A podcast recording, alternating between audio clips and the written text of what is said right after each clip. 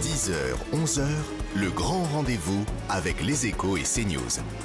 Nicolas Barré, Mathieu Bobcoté, Sonia Mabrouk. Bonjour à tous et bienvenue à vous. Bonjour François-Xavier Bellamy. Bonjour. C'est votre grand rendez-vous ce dimanche, au moment où la France est en proie à de nombreuses violences. Violences hier, on vient de le voir sur nos images lors d'un rassemblement dans les Deux-Sèvres. Violence aussi quand des citoyens se font justice eux-mêmes pour se protéger et protéger leur famille. Le tout dans une société par ailleurs secouée par de multiples crises, pouvoir d'achat, énergie, immigration. Le président Macron s'est exprimé sur ces sujets, mais pour quel cap et quelle vision, selon vous? De vision, il sera aussi question en évoquant la droite, les LR, quelle vision, quel projet. À mes côtés pour vous interroger, Nicolas Barré des Échos. Bonjour à vous, Nicolas. Bonjour, Sonia. Et le penseur et sociologue Mathieu Bocoté. Bonjour à vous. Bonjour. François-Xavier Bellamy, dans les Deux-Sèvres, de violents heurts ont fait ce samedi une soixantaine de blessés côté gendarmes et une trentaine côté manifestants. Le rassemblement qui avait euh, été interdit, je le précise, par la préfecture a tourné à l'affrontement en cause des protestations de militants contre des bassins agricoles. De quoi, selon vous, ces affrontements sont-ils le symbole?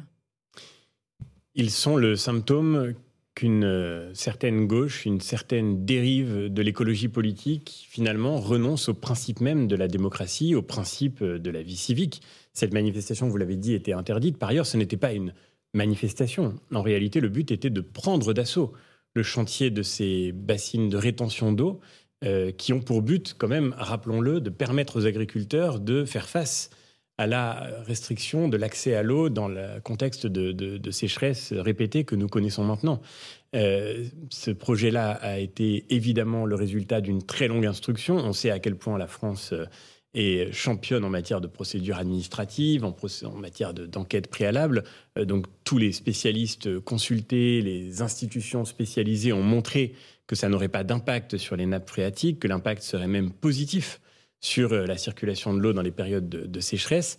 Et pourtant, vous avez une poignée de militants qui décident qu'ils savent tout mieux que tout le monde et qui décident non pas de témoigner de leur opposition, ce qui serait démocratique et normal, mais qui décident de s'en prendre violemment euh, à ce chantier et de s'en prendre aux forces de l'ordre qui sont là pour, euh, euh, pour le protéger. Donc anti-démocratique, je voudrais vous montrer la réaction de Jean-Luc Mélenchon à l'inverse, totalement à l'inverse de ce que vous dites.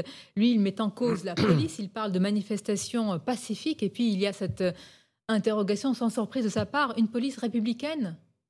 On est vraiment, on, ne sait même plus comment qualifier le, scandale que représentent les, les insultes de Jean-Luc Mélenchon à l'égard des forces de l'ordre, alors que vous l'avez rappelé, 60 gendarmes ont été blessés, dont 22 lourdement.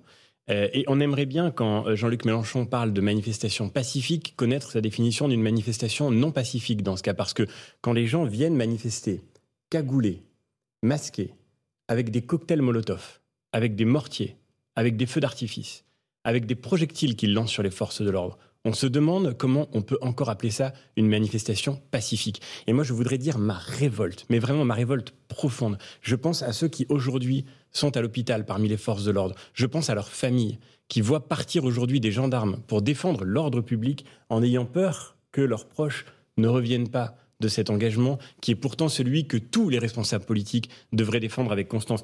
Que faisait dans cette manifestation interdite que faisaient dans cette manifestation des parlementaires de la République? Que faisait mon collègue Yannick Jadot? Que faisait Madame Sandrine Rousseau? Que faisait-il il, y a quelque chose, mais encore une fois. Vous, dites, vous dénoncez le soutien qu'ils apportent à, ces, euh, à ces militants Mais bien sûr. Non, mais je, ne dénonce pas leur position politique. Ils ont le droit de penser évidemment ce qu'ils veulent. Ils ont le droit de faire valoir leurs arguments. Ils ont même un mandat pour cela. Mais ce mandat leur a été confié pour pouvoir prendre leur place dans la vie démocratique, pas pour violer les règles de notre République. Quand une manifestation est interdite dans un pays comme la France, où quand même on n'interdit pas à la légère des manifestations, il y a un, risque grave de trouble à l'ordre public, et ça s'est vérifié évidemment. Quand une manifestation est interdite, on, ne viole pas cette interdiction. Qu'est-ce qu'on aurait dit, pardonnez-moi de me le dire, de pardonner de le dire, mais qu'est-ce qu'on aurait dit si cette manifestation avait été organisée par des partis de droite? On aurait dit évidemment que le, euh, le, principe même de notre démocratie était en jeu. Et là, au nom de l'écologie, on se permet n'importe quoi. Comment expliquez-vous cette complaisance alors? Parce qu'il y a complaisance, si je, comprends, si je comprends bien, une forme de deux poids, deux mesures euh, à gauche, à droite par rapport à cette violence? On a fini par s'habituer à ce deux poids, deux mesures, mais, euh, mais je crois qu'il il faut refuser de s'habituer. Parce que, au fond, ce qu'il y a là derrière cette, cette, cette dérive de, de, la gauche, c'est une menace qui pèse sur notre démocratie elle-même. J'entendais chez, vos confrères de, France Inter il y a quelques, jours euh, l'interview de Paolo Servigne, un intellectuel, voilà, qui, expliquait que finalement, pour faire face à la crise écologique, hein, la démocratie, c'était peut-être pas le meilleur système, parce qu'il allait falloir passer par des contraintes de plus en plus lourdes, qu'il allait falloir nous imposer une sobriété de plus en plus grande. Et donc, en fait, faut-il vraiment sauver la démocratie euh, quand il s'agit de préserver le climat? J'ajoute une dernière chose, pardon, mais il faut quand même revenir au concret. Ces bassines de rétention d'eau, elles ont pour but, encore une fois, d'irriguer et donc de nourrir des populations entières. En France, on retient 1,7% des eaux de pluie. En Espagne, de l'autre côté de nos frontières, 20%. On est extrêmement en retard aujourd'hui sur le développement de ces dispositifs. Comment les gens qui passent leur temps à nous parler du réchauffement climatique peuvent-ils ensuite nous empêcher de nous donner les moyens de faire face au réchauffement climatique. C'est légitime selon vous, en plus évidemment. il y, a un problème. Il y, a un problème de fond, c'est qu'on est en train de traverser un effondrement de la rationalité, mais un effondrement. En on passe... vous dit c'est l'effondrement euh, climatique. Alors. Euh, mais l'effondrement climatique, il est réel. Mais quel effondrement doit, doit, être prioritaire il, est réel, mais moi je regarde avec sidération ces, ces, ces post-adolescents qui se collent les mains à la glu sur les, euh, les, les couloirs du périphérique ou bien qui, qui s'en prennent à des œuvres d'art d'une valeur inestimable estimable, euh, comme si au fond le problème était chez nous. Rappelons quand même une chose très simple. La France, c'est moins de 1% des émissions de gaz à effet de serre. Il y a un défi climatique devant nous, bien sûr. Mais si la France disparaissait demain, le climat ne se rendrait même pas compte. La vraie question, c'est qu'aujourd'hui, la Chine ouvre toutes les euh, années des nouvelles centrales à charbon. La Chine a 56 projets de centrales à charbon, autant de projets de construction en Chine que de fermeture dans le reste du monde. C'est ça la réalité du problème. Depuis, depuis 1990, pardon, il faut rappeler les ordres de grandeur parce que c'est fondamental. Depuis 1990, la France a diminué de 20% ses émissions de gaz à effet de serre. La Chine les a triplées. Donc le sujet, il est dans la mondialisation et dans le rééquilibrage de la mondialisation. On pourrait s'arrêter de produire complètement. C'est ce qu'on est en train de faire d'ailleurs. On n'aurait pas sauvé le climat. On aurait juste détruit notre économie. et en l'occurrence, on détruit notre agriculture à petit feu. On pourrait s'arrêter de produire que ça ne changerait rien c'est pas pour autant que la France ne doit pas faire des efforts. On imagine que Au contraire, pas non ça aggraverait même le problème. On a l'agriculture la plus vertueuse au monde en termes de normes d'émissions. Alors si on détruit l'agriculture française, on va pas s'arrêter de manger. On va juste importer notre alimentation de pays qui ne respectent pas les mêmes normes. Et donc en fait, on donne des avantages compétitifs à des modèles bien moins vertueux du point de vue environnemental. La question des violences, revenons-y à, partir d'un autre angle. On l'a vu ces derniers jours à Nantes, ces derniers temps, dis-je à Nantes, avec des comités de vigilance. Dans l'affaire Rouen, avec ce père de famille qui décide de se faire justice lui-même avec quelques amis, quelques voisins, par, rapport à l'agression sexuelle de sa fille par, de mémoire, un, un mineur isolé est-ce que vous comprenez la tentation qu'ont certains aujourd'hui de se faire justice eux-mêmes? Je pense que ce qu'on vit est extrêmement grave parce que le cœur de la vie civique, le cœur de la cité, la police, c'est euh, précisément l'ordre public. Et c'est le fait qu'on attend d'abord de la cité, on attend euh, de l'autorité politique qu'elle garantisse cet ordre public. Et aujourd'hui, parce que l'ordre public n'est plus garanti, parce que les gens se sentent, j'étais à Nantes il y a quelques jours, dans une insécurité structurelle, constante, permanente, ils commencent à s'organiser pour pouvoir se protéger eux-mêmes. Parce que la justice ne fait plus son travail, ils commencent à s'organiser pour se faire justice à eux-mêmes. Est-ce que c'est légitime? Que, dit le, philosophe que vous êtes euh, à ceux qui justifient ce type d'action? Je pense que c'est un moment extrêmement grave et que ceux qui sont responsables de ce basculement sont ceux qui refusent d'apporter des réponses sur le terrain de l'ordre public, sur le terrain de la justice. Mais je, ne, je ne veux pas un instant expliquer que c'est normal d'agir ainsi. Je comprends cette tentation, mais je crois qu'il faut absolument rappeler que c'est une tentation très dangereuse et que si nous voulons éviter qu'elle se propage partout, il est temps de reconstruire notre système de sécurité et de justice. Vous comprenez, mais vous ne cautionnez pas, la nuance est importante, mais qui est responsable? La question de responsabilité doit-elle se poser? Faut-il se tourner vers euh, l'État quand il y a ce genre de, de défaillance ou de manque de protection euh, des citoyens? Et bien sûr, il faut se tourner vers les politiques qui ont été menées au cours des dernières années, au cours des dernières décennies et qui ont conduit à cet incroyable délitement de, l'État. Rendez-vous compte que dans notre pays, dans les dix dernières années, le nombre de tentatives d'homicide a triplé. A triplé. Euh, c'est Alain Bauer qui produit ce chiffre, qui est un grand spécialiste des questions de criminalité. Euh, on voit bien à quel point euh, ce, à quoi nous faisons face aujourd'hui, c'est à une euh, insécurité, encore une fois, euh, structurelle. Et, je, reviens à la situation à Nantes. Si les chiffres n'explosent pas plus, c'est parce que beaucoup de personnes dans notre pays, déjà, et je pense aux plus vulnérables, je pense aux personnes âgées, je pense aux femmes, je pense aux jeunes filles, beaucoup de personnes prennent des mesures pour se protéger elles-mêmes, refusent de sortir de chez elles à certaines heures, de passer par certains lieux. Il y a des endroits qui sont aujourd'hui euh, considérés comme trop dangereux pour pouvoir être fréquentés. Donc on est, dans une situation où l'État... Est-ce que c'est l'État qui est défaillant ou la société contemporaine qui est plus violente? C'est évidemment l'État qui est défaillant, parce qu'encore une fois, c'est sa première mission. La première des choses qu'on demande à l'État, c'est de garantir la sécurité. C'est d'assurer le monopole de la violence physique légitime sur un territoire donné. C'est la définition qu'en donnait Max Weber. Eh bien aujourd'hui, on voit que le monopole de la violence physique légitime, il est revendiqué par d'autres groupes, par d'autres individus. Et c'est évidemment euh, un défi existentiel pour euh, notre nation tout entière. Est-ce que tout cela, selon vous, est nourri par le, déni, euh, peut-être au plus haut sommet de l'État? Vous allez nous dire ce que vous en pensez à la télévision. Emmanuel Macron a refusé tout lien existentiel entre immigration et insécurité tout en admettant une surreprésentation des étrangers dans la délinquance, notamment dans la capitale à Paris. Est-ce que vous comprenez cette distinction déjà? Non, mais c'est un exemple de plus de ce en même temps aberrant. C'est-à-dire, Emmanuel Macron dit qu'il voit quelque chose, mais il dit qu'il ne le voit pas.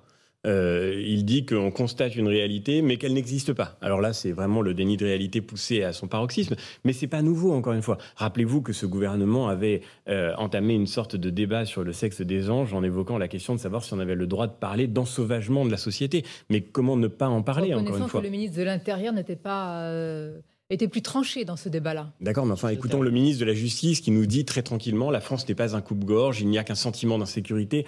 Pour lutter contre cette menace, il va falloir une action déterminée, courageuse, cohérente, persévérante. Et aujourd'hui, le moins qu'on puisse dire, c'est que le gouvernement est rempli de tellement de contradictions, de reniements et de déni. finalement appliqué, a répété Emmanuel euh, Macron. Il l'a promis déjà, il le promet de nouveau. C'est une ambition, c'est une volonté. Il faut y voir euh, un volontarisme, selon vous? Le problème, c'est le décalage. J'aimerais y croire, évidemment.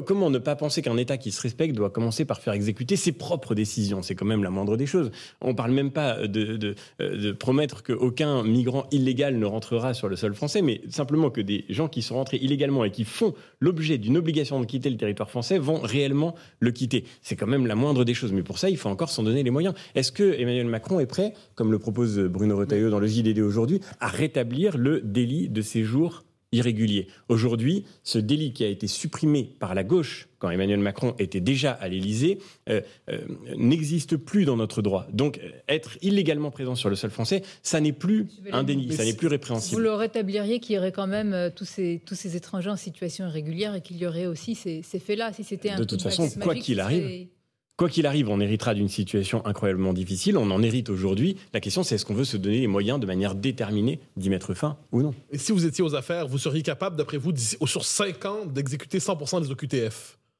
Honnêtement, je pense que... Il s'agit seulement de volonté politique. Faites la même promesse? Non, je, pense que parler de 100%, c'est probablement assez euh, démagogique, mais en revanche, le sujet, vous voyez, pour moi, c'est très intéressant. C'est très intéressant. La question, c'est pas quels sont les chiffres qu'on se donne comme objectif. La question, c'est quels sont les moyens qu'on se donne pour y parvenir. Et la politique commence pas quand on parle des chiffres et des euh, buts parfois irréalistes qu'on s'assigne. La question, c'est comment ça se passe quand on parle des moyens? Moi, je suis pour qu'on réduise à zéro le nombre de crimes dans un pays. Je suis pour qu'on réduise à zéro le nombre de délits dans un pays. Je suis pour qu'il y ait zéro migrant illégal sur le territoire français. Bon, on peut tous rêver de ça. La question, c'est qu'est-ce qu'on fait maintenant? Et là, on n'entend plus le président de la République. La question, c'est est-ce qu'on est, d'accord, par exemple, pour dire, parce que c'est aujourd'hui l'un des premiers obstacles à l'exécution des OQTF, c'est le fait que les pays dont les ressortissants sont originaires ne veulent pas les récupérer. Est-ce qu'on est prêt à dire aujourd'hui à l'Algérie, puisque par exemple on parle de l'Algérie aujourd'hui, euh, euh, est-ce qu'on est prêt à dire à l'Algérie, nous ne, délivrons, nous ne délivrons plus aucun visa à un ressortissant algérien tant que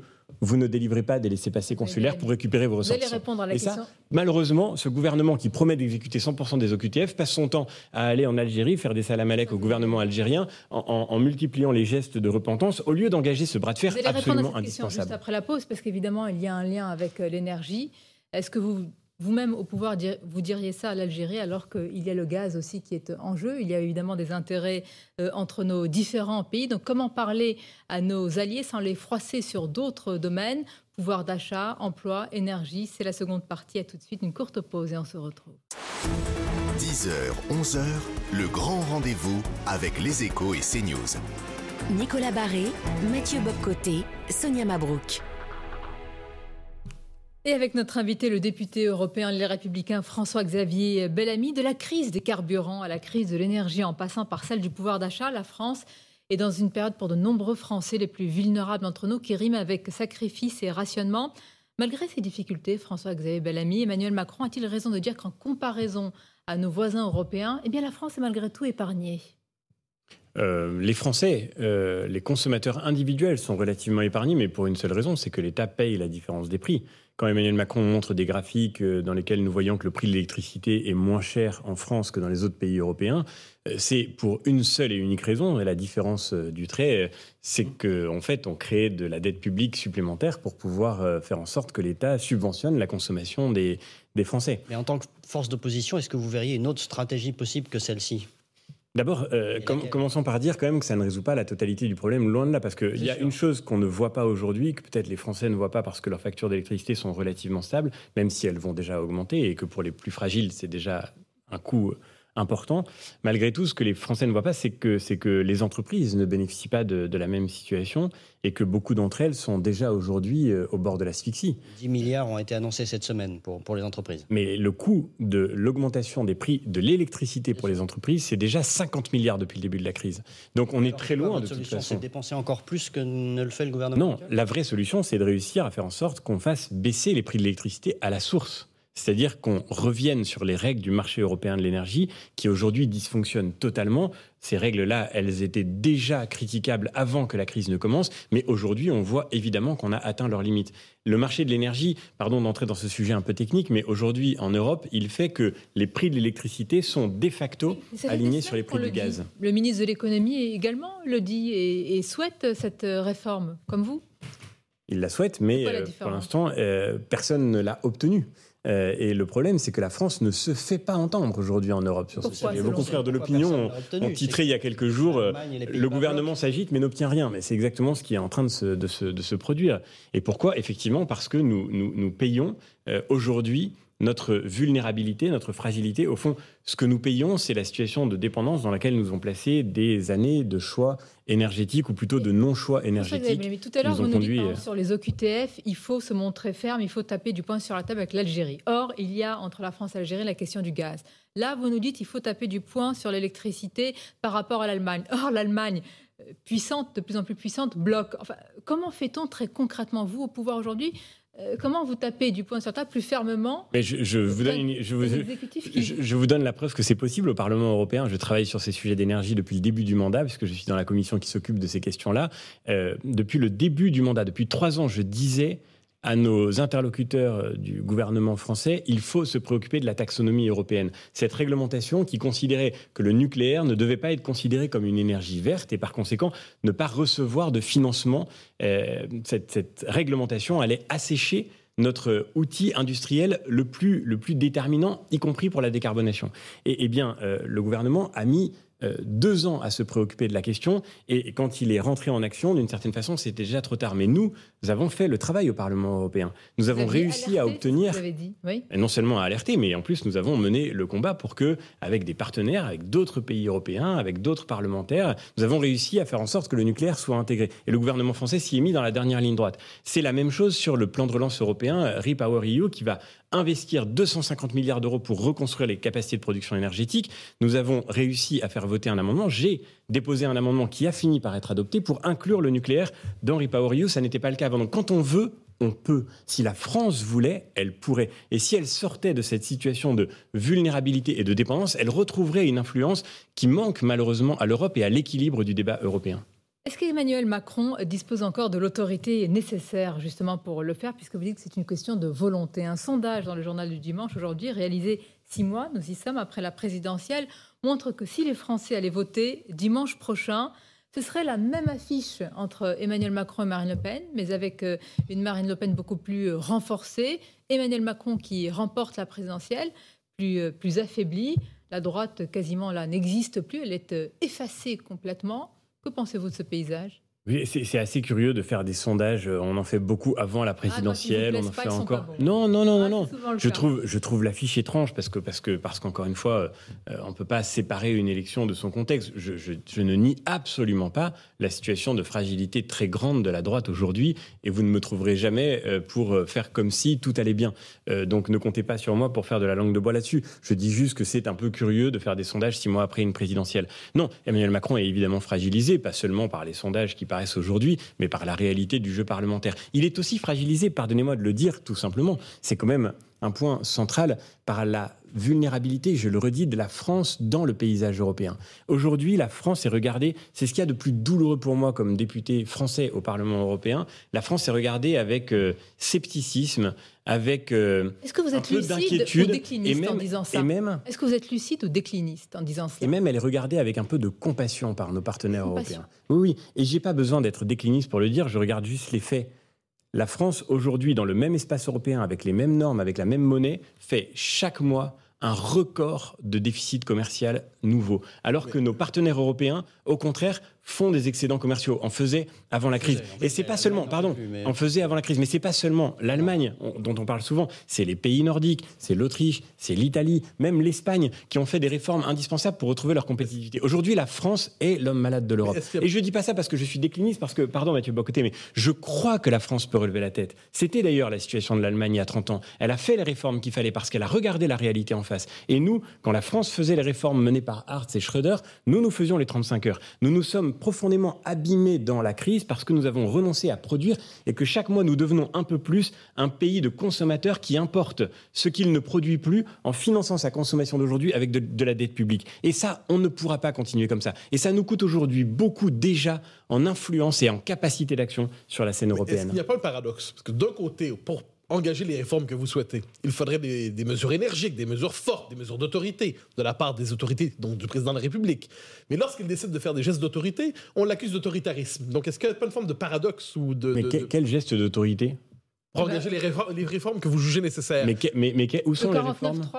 Euh, pardon, mais où sont les, où sont les réformes? Le 49.3 n'est pas, une réforme. Le 49.3 n'est pas un acte d'autorité, c'est un, c'est un, c'est un signal de faiblesse. Et la réforme des retraites n'est pas du tout une réforme euh, forte et sociale. Mais euh où est la réforme des retraites? Chaque semaine, elle change de nature, de configuration, elle change de périmètre. Est-ce que les régimes spéciaux seront intégrés ou non Est-ce que c'est une question d'âge? Il a précisé Est-ce que vous allez la voter, par mais, exemple? Mais évidemment, nous votons une réforme des retraites. Le groupe LR au Sénat vote depuis cinq ans une réforme des retraites chaque année dans le PLFSS, chaque année. Donc le jour où elle nous sera proposée, on ne va pas se mettre par dogmatisme à voter contre ce qu'on a soutenu depuis cinq ans. On est très heureux si le gouvernement veut bien reprendre les propositions qu'on pousse. La vérité, c'est, revenons, revenons sur ce point de la réforme des retraites, c'est un point très important. Le sujet n'est pas seulement d'équilibrer le régime des retraites, le sujet c'est de garantir que la France retrouve sa capacité de produire ce dont elle a besoin. Et je sais que produire, c'est un gros mot pour l'écologie politique dont nous parlions tout à l'heure. Mais produire, c'est nécessaire si nous voulons retrouver non pas seulement la capacité de développer les solutions de la décarbonation qu'on évoquait également, mais si nous voulons retrouver notre prospérité économique, si nous voulons retrouver la maîtrise de notre destin. le gouvernement Pardon, quand nous avons le ministre de l'économie, il dit peu ou prou les mêmes mots que vous. Qui peut croire aujourd'hui qu'un gouvernement ne veut pas que la France produise Mais j'aurais rêvé, j'aurais rêvé que Bruno Le Maire fasse ah, ce qu'il nous dit aujourd'hui, il y a cinq ans. Je veux dire par là qu'il y a cinq ans, Emmanuel Macron a mis sur la table l'idée d'une réforme des retraites en disant le but est de ne faire faire aucune économie d'argent public à l'État. On a eu le feuilleton de Delevoye, trois ans, vous vous en souvenez, trois ans de discussion, de concertation, de négociation, tout ce qui est avec une réforme des retraites. Non mais pardon, c'est quand même important. Mais excusez-moi, on va quand même pas on va quand même pas exonérer ce gouvernement de sa responsabilité. Ça fait cinq ans qu'ils n'ont rien fait. Donc maintenant, s'ils le font on ira évidemment vers une réforme des retraites, tant mieux, mais il faut la faire. Et, je, le redis, c'est très important. Si la France aujourd'hui, c'est Patrick Artus qui l'a montré tout récemment dans un texte absolument décisif, si la France avait le même taux d'emploi que l'Allemagne, hmm. le même taux d'emploi, elle aurait 12 points de PIB de plus aujourd'hui.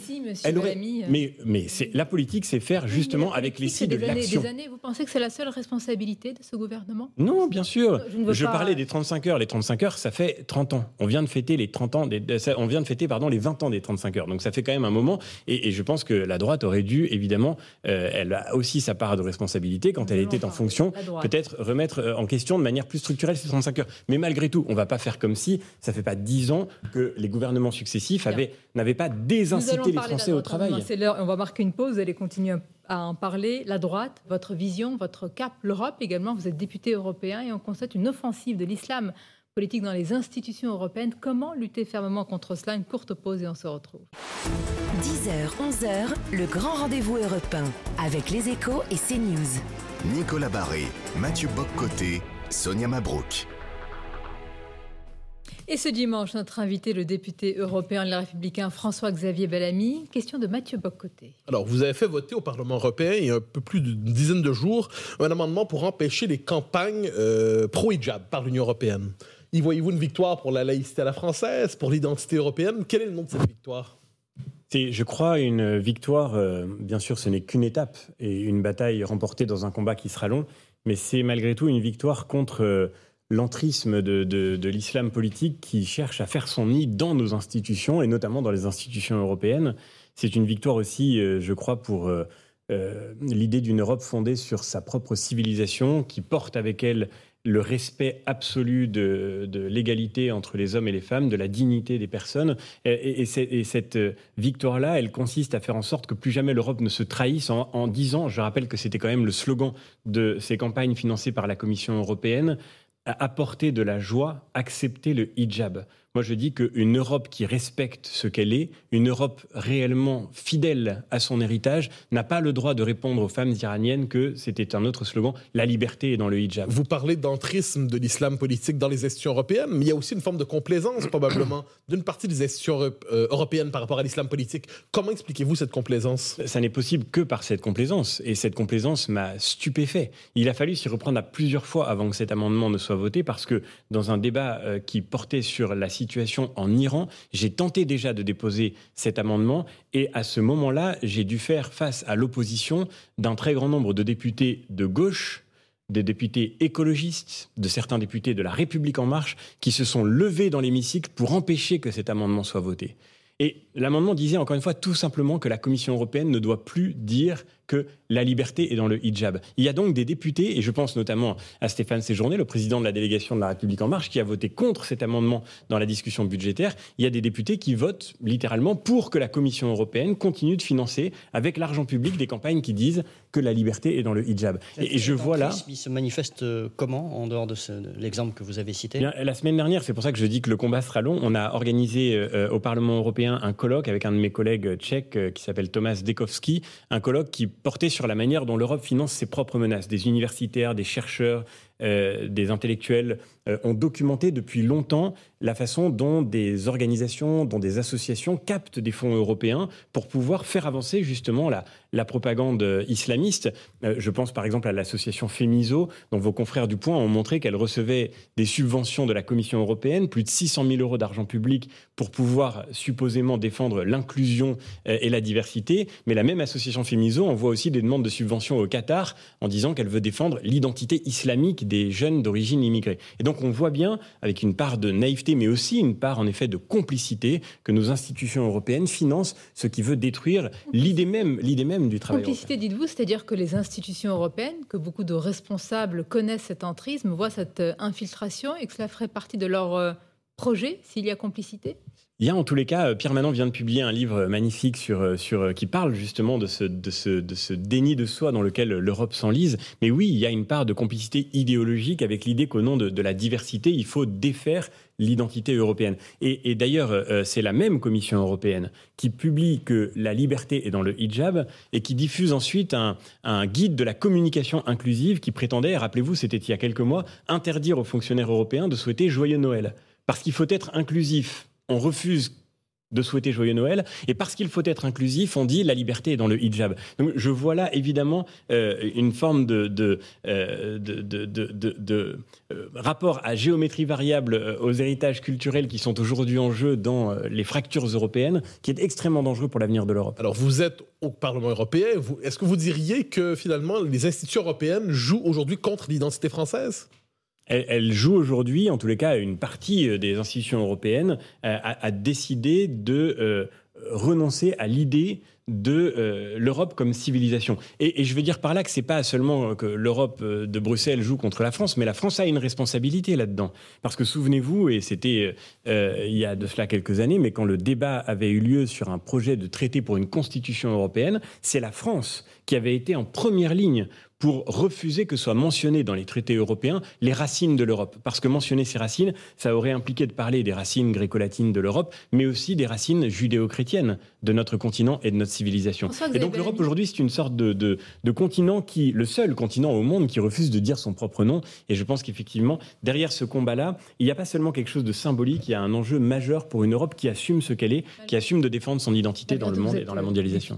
européen, que répondez-vous à ceux qui sont en train de vous regarder vous écouter en disant mais il est à l'intérieur et il dénonce quand même eh bien, cette Europe, Bruxelles, euh, etc. Est-ce que c'est pour ça que vous y êtes? Je ne me contente pas de dénoncer, on mène des batailles et on gagne des batailles. cet amendement, euh, il aura fallu s'y prendre encore une fois à plusieurs reprises, il aura fallu de la persévérance et de l'engagement, mais avec des collègues de plusieurs pays européens, avec mes collègues de la délégation française des Républicains, eh bien, nous avons réussi et nous avons marqué ce point. Quelques jours après le vote de cet amendement, la Commission européenne a publié de nouveau un tweet dans lequel une jeune fille voilée était euh, interviewée au prétexte qu'elle parlait du football féminin. Eh bien, ce tweet a été retiré une heure plus tard. Nous, nous disons que nous n'avons pas le droit de confier à nos institutions la mission de faire la promotion de ce qui sert aujourd'hui d'instrument d'oppression. Et je voudrais dire que nous devons ce combat-là au courage de toutes les femmes qui sont aujourd'hui en train de se révolter au péril de leur vie contre le voile qui leur est imposé. Je pense à ces femmes en Iran, bien sûr, mais il y a des femmes ailleurs dans le monde, en Afghanistan, et même parfois dans nos pays, même parfois dans nos pays,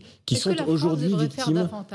Bien sûr, bien sûr. Par exemple, quoi euh, sur euh, l'Iran d'abord, en, à mon avis, en, ciblant de façon plus directe ceux qui sont aujourd'hui en première ligne dans cette répression meurtrière qui se déroule sur le sol iranien, mais aussi, et je crois que c'est très important, euh, en faisant davantage sur son propre sol. Pardon. Bien sûr, oui, oui, en ciblant par des sanctions. Oui, excuse-moi de ne pas avoir été. Sanctions. Mais il y a aujourd'hui, je crois qu'il faut viser de façon plus personnelle les organisateurs de cette répression. Mais ensuite, il y a la question de ce qui se passe en Iran. Mais si on veut être cohérent, il faut aussi mener ce combat-là en France. Hum. Parce qu'en France, aujourd'hui, nous sommes devant une offensive de l'islamisme qui est visible partout. Et je pense notamment à l'école. Il y a 15 jours, à Clermont-Ferrand, une manifestation a été organisée par des lycéens avec le soutien de l'UNEF, quand même, le grand syndicat étudiant de gauche, pour pouvoir revendiquer la liberté vestimentaire. Mais derrière cette liberté vestimentaire, de quoi parle-t-on? On parle de la revendication de porter des vêtements islamiques, des vêtements à consonance islamiste dans les écoles, dans les espaces publics. Et bien cette revendication-là, nous devons la combattre avec fermeté. Et, là encore, je le dis, on n'a pas le droit. Il y a la loi, oui. Il y a la loi. Mais la loi, elle est défiée tous les jours. Est-ce qu'elle suffit aujourd'hui, la loi? Elle suffit, d'abord, on, ne s'en sortira pas seulement avec des lois, il faut défendre cette loi, il faut la faire appliquer, il faut défendre les, les proviseurs, les principaux de collège, il faut défendre les professeurs qui veulent la faire faudrait ajouter à cette loi mais, pardon, c'est très important. Aujourd'hui, on a quand même dû attendre plusieurs semaines pour que le ministre de l'Éducation nationale daigne dire que oui, il y avait peut-être un petit problème avec des atteintes à la laïcité dans les établissements scolaires. Vous les nommeriez comment Vous utilisez des, guillemets? Plutôt qu'atteinte à la laïcité, vous parleriez de quoi? Ben, Offensive islamiste. Il n'y a pas d'autre mot. Il n'y a pas d'autre mot à employer. Parce que, pardon, hein, les atteintes à la laïcité, elles viennent pas euh, de euh, la culture bouddhiste ou euh, d'une offensive catholique. Elles viennent aujourd'hui de ceux qui veulent imposer l'islam politique dans l'espace public. pour vous, Papendiaï ne défend pas la loi? Et, aujourd'hui, la nomination de Papendiaï, tout le monde l'aura constaté, était d'abord un gigantesque désaveu infligé à Jean-Michel Blanquer, avec lequel j'ai eu euh, des désaccords majeurs euh, sur le plan des politiques éducatives qu'il a menées. Je pense que son bilan est mauvais, mais qui avait au moins le mérite d'avoir été toujours d'un courage absolument déterminé face justement à cette offensive islamiste. La nomination de Papendiaï dit un revirement incroyable et toute l'ambiguïté du macronisme. Et je le redis, parce que nos collègues aujourd'hui de la République en marche voudraient faire comme s'ils étaient les premiers acteurs de cette lutte contre euh, l'islamisme. Mais la vérité, c'est que, encore une fois, au Parlement européen, des députés macronistes se sont levés contre l'amendement que nous proposions. Et au Parlement européen, qu'on le veuille ou non, et quels que soient les subterfuges que la majorité essaye de trouver aujourd'hui, Stéphane Séjourné, le président du groupe Renew, le plus proche conseiller d'Emmanuel Macron, a voté contre notre amendement. Et deux fois Moi, je dis, hein. mais c'est très important. C'est très important parce que ensuite, vous voyez, ensuite, vous voyez, vous nous dites comme euh, tout à l'heure, oui, mais vous voyez, vous dites la même chose que le gouvernement. Mais non. Le gouvernement aujourd'hui et sa majorité reposent sur des ambiguïtés absolument dévastatrice sur tous les sujets. Et aujourd'hui, on ne relèvera aucun des défis que notre pays euh, doit affronter sans courage, sans clarté, sans cohérence, sans constance. Cette constance et cette clarté, le moins qu'on puisse dire, c'est que même face à l'islamisme, on ne peut pas y avoir droit du côté de la majorité. Et pourquoi auriez-vous le monopole du courage et de la clarté? Vous mais nous direz dans quelques instants. Et d'ailleurs, je n'ai pas ce monopole. même, même, non, mais pardon, c'est important de le dire. Même des élus de gauche ont sauvé l'honneur en, nous soutenant dans ce combat. Euh, et, je pense que c'est important, en effet, de, de, le relever. Vous revendiquez la clarté, mais force est de constater qu'on ne voit pas la clarté du projet des Républicains de la droite pour le moment. Vous allez nous l'expliquer avec une interview ce matin de celui que vous soutenez, Bruno Retailleau, dans le JDD. On va analyser tout cela tout de suite. 10h, 11h, le grand rendez-vous avec les échos et CNews. Nicolas Barré, Mathieu Boccoté, Sonia Mabrouk. Et notre invité, le député européen Les Républicains, François-Xavier Bellamy. Dans quelques instants, Nicolas Barré va vous interroger sur l'interview ce matin de Bruno Rotaillot que vous soutenez. Une question, François-Xavier Bellamy. Peut-être que nos auditeurs et téléspectateurs se la posent en vous écoutant depuis 10 euh, heures tout à l'heure sur tous les sujets. On vous entend offensif, volontariste, mais on a l'impression parfois d'entendre le discours de reconquête et d'Éric Zemmour. Quelle est la différence? On vous a entendu sur l'islamisme, on vous a entendu sur l'école, on vous a entendu sur plein de sujets. Nous l'avons reçu il y a quelques semaines. Vous tenez exactement le même discours, les mêmes constats. Quelle différence? Moi d'abord, le, point que je crois essentiel euh, pour l'avenir de notre pays, c'est de réussir à reconstruire une famille politique qui donne demain une majorité aux idées que nous partageons. Et je pense que une majorité de Français aujourd'hui, la, la Fondapol. Non, mais votre réponse. Mais, mais c'est une différence majeure parce que on ne s'en sortira pas en additionnant des chapelles.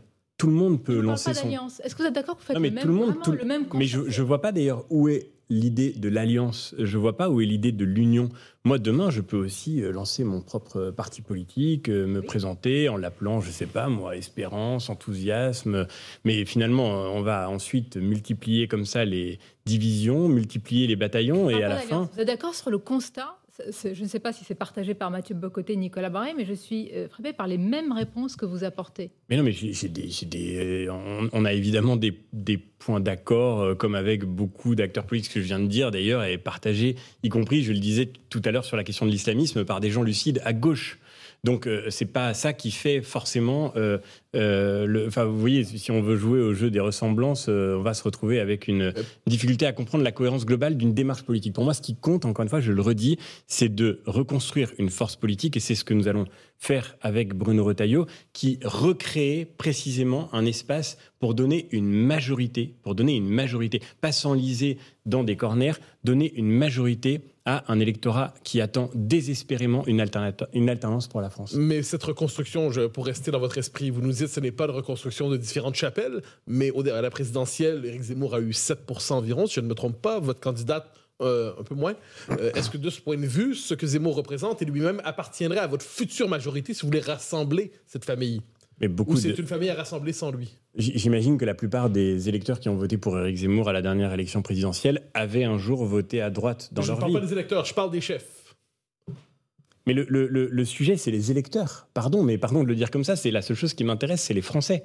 Et la question, je le redis, c'est comment est-ce qu'on va réussir à redonner à ces Français qui attendent de reconstituer une majorité politique l'occasion de parvenir enfin à apporter l'alternance qu'ils espèrent pour leur pays. C'est la seule question, c'est ma seule obsession. Si je, suis rentré, si je suis rentré chez les Républicains, c'est ma réponse. Si je suis rentré chez les Républicains il y a trois ans, à, l'occasion de l'élection européenne, ça n'est pas parce que j'étais d'accord avec tout ce que les républicains avaient fait dans le passé, mais c'est parce que je crois qu'il y a des persistances historiques. cher Mathieu Boccoté, c'est pas vous qui me démentirez. Et je crois que le rôle de ce parti politique, quel que soit son nom, le rôle de ce parti politique avec son héritage, avec sa fonction politique, c'est de réussir à reconstruire cette majorité. et pour ça, il faut refonder, bien sûr, ce parti. Quel est le rôle de LR Emmanuel Macron vous a tendu la main. Bruno Retailleau, ce matin, dans le JDD, euh, dit non. Euh, mais une partie de vos électeurs, quand même, sont finalement euh, pas très loin de la ligne que, souhaiterait euh, le président de la République. Euh, encore une fois, le problème avec le président de la République, c'est qu'il y a une divergence massive entre la communication et l'action. Si on écoute ce que dit le président de la République, on peut avoir le sentiment qu'il y a des proximités. Mais si on regarde ce qu'il fait, moi, je crois, encore une fois, je ne me sens pas tout à fait proche, et je pense que les gens euh, qui se reconnaissent de droite ne sont pas tout à fait proches d'une politique qui a contribué justement à désinciter les Français au travail, à diminuer le taux d'emploi en France. Je ne me sens pas proche d'une politique qui euh, a consisté à nommer M. Papendiaï ministre de l'Éducation nationale, qui nous explique qu'il faut reconnaître les races. Je ne me sens pas très proche d'une politique qui, dans la réalité des faits, Mais- a aujourd'hui encore pour projet de faire baisser la part du nucléaire en France et de fermer 12 réacteurs nucléaires. Donc la, la vérité des faits fait que je ne serai jamais dans la majorité d'Emmanuel Macron. la question. Vous avez évoqué Papendiaï, qui est ministre de l'Éducation nationale. C'est un rôle qui pourrait être le vôtre en d'autres circonstances. Si Emmanuel Macron vous disait je tends la main aux républicains, ils viennent le faire. Et je leur tends la main pas seulement sur les thèmes économiques, mais aussi sur les thèmes culturels. Et pour cela, je tends la main à François-Xavier Bellamy. Voudrait-il servir comme ministre de l'Éducation nationale chez moi? Accepteriez-vous une telle responsabilité avec Emmanuel Macron? Mais alors d'abord, il ne le fera pas. Et la, Il vient la de la deuxième main à droite. Mais il ne tend pas la main à droite. Il veut utiliser la droite pour compléter une majorité aujourd'hui défaillante. Ça n'est pas du tout la même vous chose. l'utiliseriez pour appliquer votre programme. Il- ça, nationale. ça- ça n'est pas la main qui se tend pour pouvoir euh, ouvrir euh, une perspective de coopération, c'est la main qui cherche à ajouter des marionnettes au petit jeu de Pantin qui est devenu le théâtre euh, de Si l'Assemblée on nationale sous Emmanuel Macron. qui cherche à trouver des compromis. parce Et, et- pardon, la deuxième chose, c'est la question et pourquoi faire? Parce qu'encore une fois, euh, le sujet, euh, Pour on l'a vu dans le Pour dernier gouverner, quinquennat. Nicolas Sarkozy Emmanuel dit point de salut pour la droite si elle ne trouve pas d'alliance avec Emmanuel Macron. Est-ce que vous acceptez C'est la vraie question. Mais il n'y a pas de salut vous pour la mener droite. vos combats, vous accepteriez cette alliance pour mener vos combats? Encore une fois, la question, euh, il n'y a pas de salut pour la droite si elle rentre dans une alliance avec Emmanuel Macron, et, et parce que la vraie question, c'est pour quelle politique mener. C'est pas euh, la première fois qu'Emmanuel Macron recrute des ministres qui viennent de la droite. Et quel est le résultat? Jamais la France ne s'est autant endettée que sous Emmanuel Macron, hors mesure Covid. Jamais. Et pourtant, Bruno Le Maire était à Bercy et Édouard Philippe à Matignon. La vérité, c'est que ce n'est pas une politique de droite. Bellamy. Vous dites non à Éric Zemmour, vous dites non à Marine Le Pen, vous dites non à Emmanuel Macron. À qui Est-ce qu'un jour- Je veux dire, c'est comme la poupée qui dit non tout le temps. À qui vous dites oui à un moment? Nous disons oui aux électeurs de droite qui veulent précisément reconstruire notre pays. On vient de sortir, pardon, on vient de sortir d'une séquence électorale. La présidentielle, c'était il y a six mois. Et je vous disais aujourd'hui, ça me paraît étrange qu'on se remette à faire des sondages dans lesquels, d'ailleurs, Emmanuel Macron lui-même est testé alors qu'il ne peut plus être candidat. On rentre dans un autre monde, on rentre dans un autre temps. Et pour moi, le plus important, c'est pas tout le temps de parler de tactique et de, et et de billard à quatre bandes sur le plan euh, des stratégies électorales. Le sujet, c'est pas ce qui se passe euh, euh, dans les élections présidentielles, c'est ce qui se passe entre deux élections présidentielles. La droite vient de vivre une défaite majeure.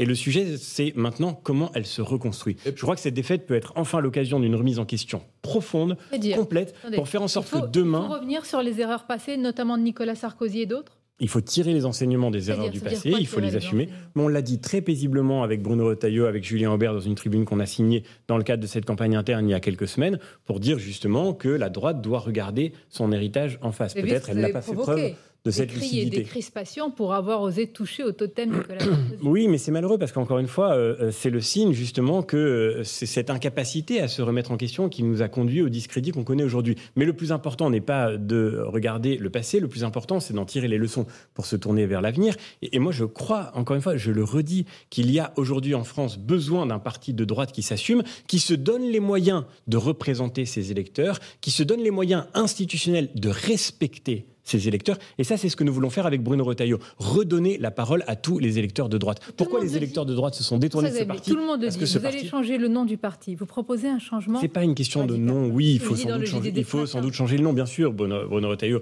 en parle, mais il dit surtout dans le JDD, si vous l'avez lu, c'est le plus important, qu'il faut transformer les statuts de notre parti pour que demain les grands choix politiques soient menés avec les adhérents du parti. Pourquoi les gens n'adhèrent plus aux Républicains aujourd'hui? Pourquoi ils ne rejoignent plus ce parti? Parce qu'ils ont le sentiment que ce parti ne les représente pas, ne leur la- ressemble la- pas. la- La marque est morte quand même, Bruno Retailleau. C'est dur comme phrase. Mais je crois que c'est nécessaire, encore une fois, de faire face à la réalité de la crise que nous traversons. Non pas pour baisser les bras et pour abandonner, mais pour reconstruire. Et moi, ce que j'admire chez Bruno Retailleau, c'est la constance avec laquelle il a mené ce débat depuis Mais des la, années la maintenant. politique est aussi affaire d'incarnation. Alors, choisir Bruno Retailleau, est-ce que c'est choisir quelqu'un qui pourrait être candidat à la présidentielle en 2027 ou cette question pour vous est complètement secondaire? Encore une fois, le plus important, c'est pas d'aller tout de suite à 2027, on sort tout juste de 2022. Laurent Wauquiez, c'est déjà annoncé. Éric Ciotti annonce qu'il soutiendra Laurent Wauquiez. Chaque que- chose en son temps. Chaque chose en son temps. La politique, vous savez, pour moi, ça n'a jamais consisté à regarder toujours le mandat d'après, mais à, à assumer aujourd'hui le travail qui est devant nous pour mériter la confiance des Français. Alors, vous noterez, euh, Nicolas Sarkozy, dans son intervention récente, s'est montré très sévère envers les républicains lorsqu'il s'empare des questions sociétales. Il y voit des positions réactionnaires. Est-ce que le combat contre l'euthanasie devrait être un combat porté aujourd'hui par les républicains? Oui. Et en disant cela, je le dis au nom d'une famille politique qui, quand Nicolas Sarkozy d'ailleurs était aux responsabilités, a porté, et c'est son honneur, la loi Leonetti qui a été votée à l'unanimité du Parlement sur un sujet aussi difficile euh, qu'est la fin de vie. Euh, la loi Leonetti, aujourd'hui, le grand malheur, c'est qu'en France, elle n'est pas appliquée. Elle reflète l'expression de la souveraineté nationale dans sa plus forte dans le plus fort des consensus, et pourtant elle n'a pas été appliquée. Et si aujourd'hui la question se pose toujours de la fin de vie en France, si aujourd'hui on meurt trop mal en France, si on souffre euh, dans la fin de vie, c'est parce que dans notre pays, la loi Leonetti n'est pas mise en œuvre. Il y a plus de 20 départements dans lesquels il n'y a pas un seul service de soins palliatifs, pas un seul. C'est-à-dire dans lequel on n'aide pas les gens. Ça veut dire qu'il suffirait d'appliquer la loi pour résoudre une question aussi importante, profonde, civilisationnelle, en même anthropologie. C'est ce que disent les médecins eux-mêmes. Un sondage paru en octobre dernier dit que 87% des médecins pensent que la loi Leonetti, si elle était vraiment appliquée, permettrait d'accompagner toutes les fins de vie, même les plus difficiles. Et, aujourd'hui, encore une fois, c'est une injustice majeure. Qu'est-ce qu'on dirait en France? C'est un médecin de soins palliatifs qui me confiait cela il y a peu de temps. Qu'est-ce qu'on dirait en France si on apprenait qu'il y a 24 départements où il n'y a pas de commissariat de police? On, y remédierait dans les 24 heures. Mais il y a 24 départements en France où il n'y a pas de service de soins palliatifs et on, souffre dans euh, des fins de vie très difficiles. Mais, le sujet n'est pas de remédier à cette souffrance en proposant la mort. Et, là encore, 90% des médecins euh, qui ont été interrogés dans ce sondage récent disent que tuer n'est pas soigner. Euh, quand quelqu'un souffre et dit qu'il veut mourir, c'est que nous avons échoué à accompagner euh, la souffrance qu'il traverse et surtout à, remédier à cette souffrance. question vous concernant. Est-ce que vous entendez diriger la liste des républicains aux prochaines élections européennes? Avec Bruno Retailleau, nous proposons quelque chose de très important, c'est que les adhérents puissent avoir leur mot à dire. Et donc, je tiens à le dire ici, je n'ai rien demandé à Bruno Retailleau, il ne m'a rien promis. Je crois que le plus important, c'est que nous demandions demain, quand nous serons en responsabilité dans ce parti politique, aux adhérents de dire qui ils veulent voir les représenter pour cette élection européenne. Et donc, si les euh, électeurs de droite souhaitent que je poursuive mon mandat, ce sera un très grand honneur pour moi de continuer. Mais sinon, j'ai la chance d'aimer beaucoup mon métier et donc euh, je retournerai aussi avec bonheur enseigner la philosophie. Je crois que la politique ne doit pas être une affaire de plan de carrière. Et pour moi, je le redis, ce qui compte le plus, c'est pas de penser au mandat d'après, c'est de mériter aujourd'hui la confiance qui nous a été témoignée par euh, les près de 2 millions d'électeurs qui ont voté pour nous en 2019. Politique et philosophie, ils peuvent aller de pair aussi. La preuve. Et j'espère, j'espère, on a bien besoin de philosophie en politique aujourd'hui. Merci de philosophie tout court. Merci à vous, merci d'avoir été notre invité. Je remercie Mathieu Bocoté et Nicolas Barret. Et on vous souhaite évidemment un très bon dimanche sur nos antennes communes CNews et Europe 1. Europe